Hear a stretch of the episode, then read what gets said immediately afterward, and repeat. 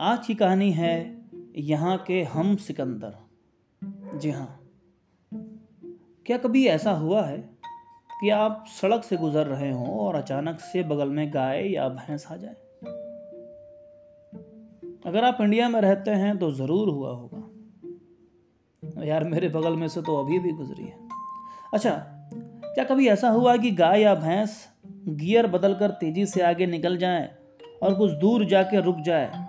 आपके हॉर्न बजाने पर मुड़कर आपको देखे। न खुद जाए न ही आप आगे बढ़ पाए। दरअसल, वो अपने स्वजनों का इंतज़ार कर रही होती हैं।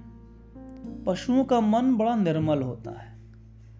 अपवाद को छोड़ दें तो छोटे बच्चों को देख वो कभी हमला नहीं करती हैं। बल्कि हम ही लोग डरे रहते हैं कि मार देगी मार देगी, जबकि ऐसा है नहीं। तो चलिए चलते हैं कहानी पर। पुरानी आबादी वाला एक मोहल्ला, जिसके सड़क पर भीड़ है। पतली गली से आंधी की तरह ढेर सारी गाय और भैंस निकलते हैं। भीड़ अब जाम में बदल चुकी है। हॉर्न बज रहे हैं, सबको जल्दी है। टाइम किसी के पास नहीं है, मगर कोई पीछे हटने को तैयार नहीं।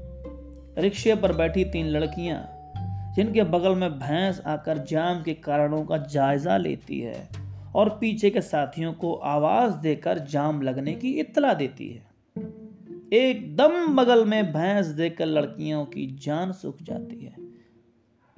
भैंस की सूचना देने वाली आवाज़ से तो उन सबकी चीख निकल जाती है। जाम में फंसे सब लोग रिक्शे पर बैठी लड़कियों को ही देख रहे थे। सब हंस रहे थे। लड़कियाँ भी डर रही थीं, हंस रही थीं। भैंस उन लड़कियों को सूंघ कर ये तसल्ली कर रही थी कि इनको क्या प्रॉब्लम है। और ये क्यों चीख रही हैं? लेकिन मजाल है कि लड़कियों का चीखना और डरना कम हो, वो तो बढ़ता ही जा रहा था। भला हो रिक्शे वाले का जिसने हट हट की आवाज़ देकर भैंस को पीछे किया। थोड़ी जगह पाते ही भैंस आगे निकली और रिक्शे के हैंडल के पास रुक गई। नहीं नहीं, भैंस नाराज़ नहीं है। सड़क पर जाम है और उधर कार वालों की तू में में चल रही है। कुछ लोग इस बहस को एंजॉय कर रहे थे। रिक्शे के हैंडल में भैंस अपनी सींग की खुजली मिटाने लगी और पूरा रिक्शा हिलने डुलने लगा। रिक्शे वाले ने फिर हट हट किया। भैंस ने टेढ़ी नज़रों से रिक्शे वालों को देखा। उसकी तो नाड़ी ठंडी हो गई थी, भैया। बहुत बुरा फंसे। लड़कियाँ अभी भी डर रही थीं। रिक्शे के दोनों तरफ़ भैंस थी। एक लड़की ने हिम्मत करके अपने बैग से भैंस को मारा। धीरे से ही मारा है कि उधर पूछ, उस भैंस की पूछ चल पड़ी हमलावर को मारने। सटाक से हमला हुआ, वो भी बिन बताए। लड़की की तो सिट्टी पिट्टी गुम। अब बाकी दोनों की हिम्मत जो बढ़ने की चाहत में थे, वो भी अपने सहेली के साथ हट हट कहेंगी। उनकी भी हिम्मत उड़ गई, क्योंकि तब तक सींग खुजाते खुजाते दो तीन बार पूछ से हमला पहले ही हो चुका था।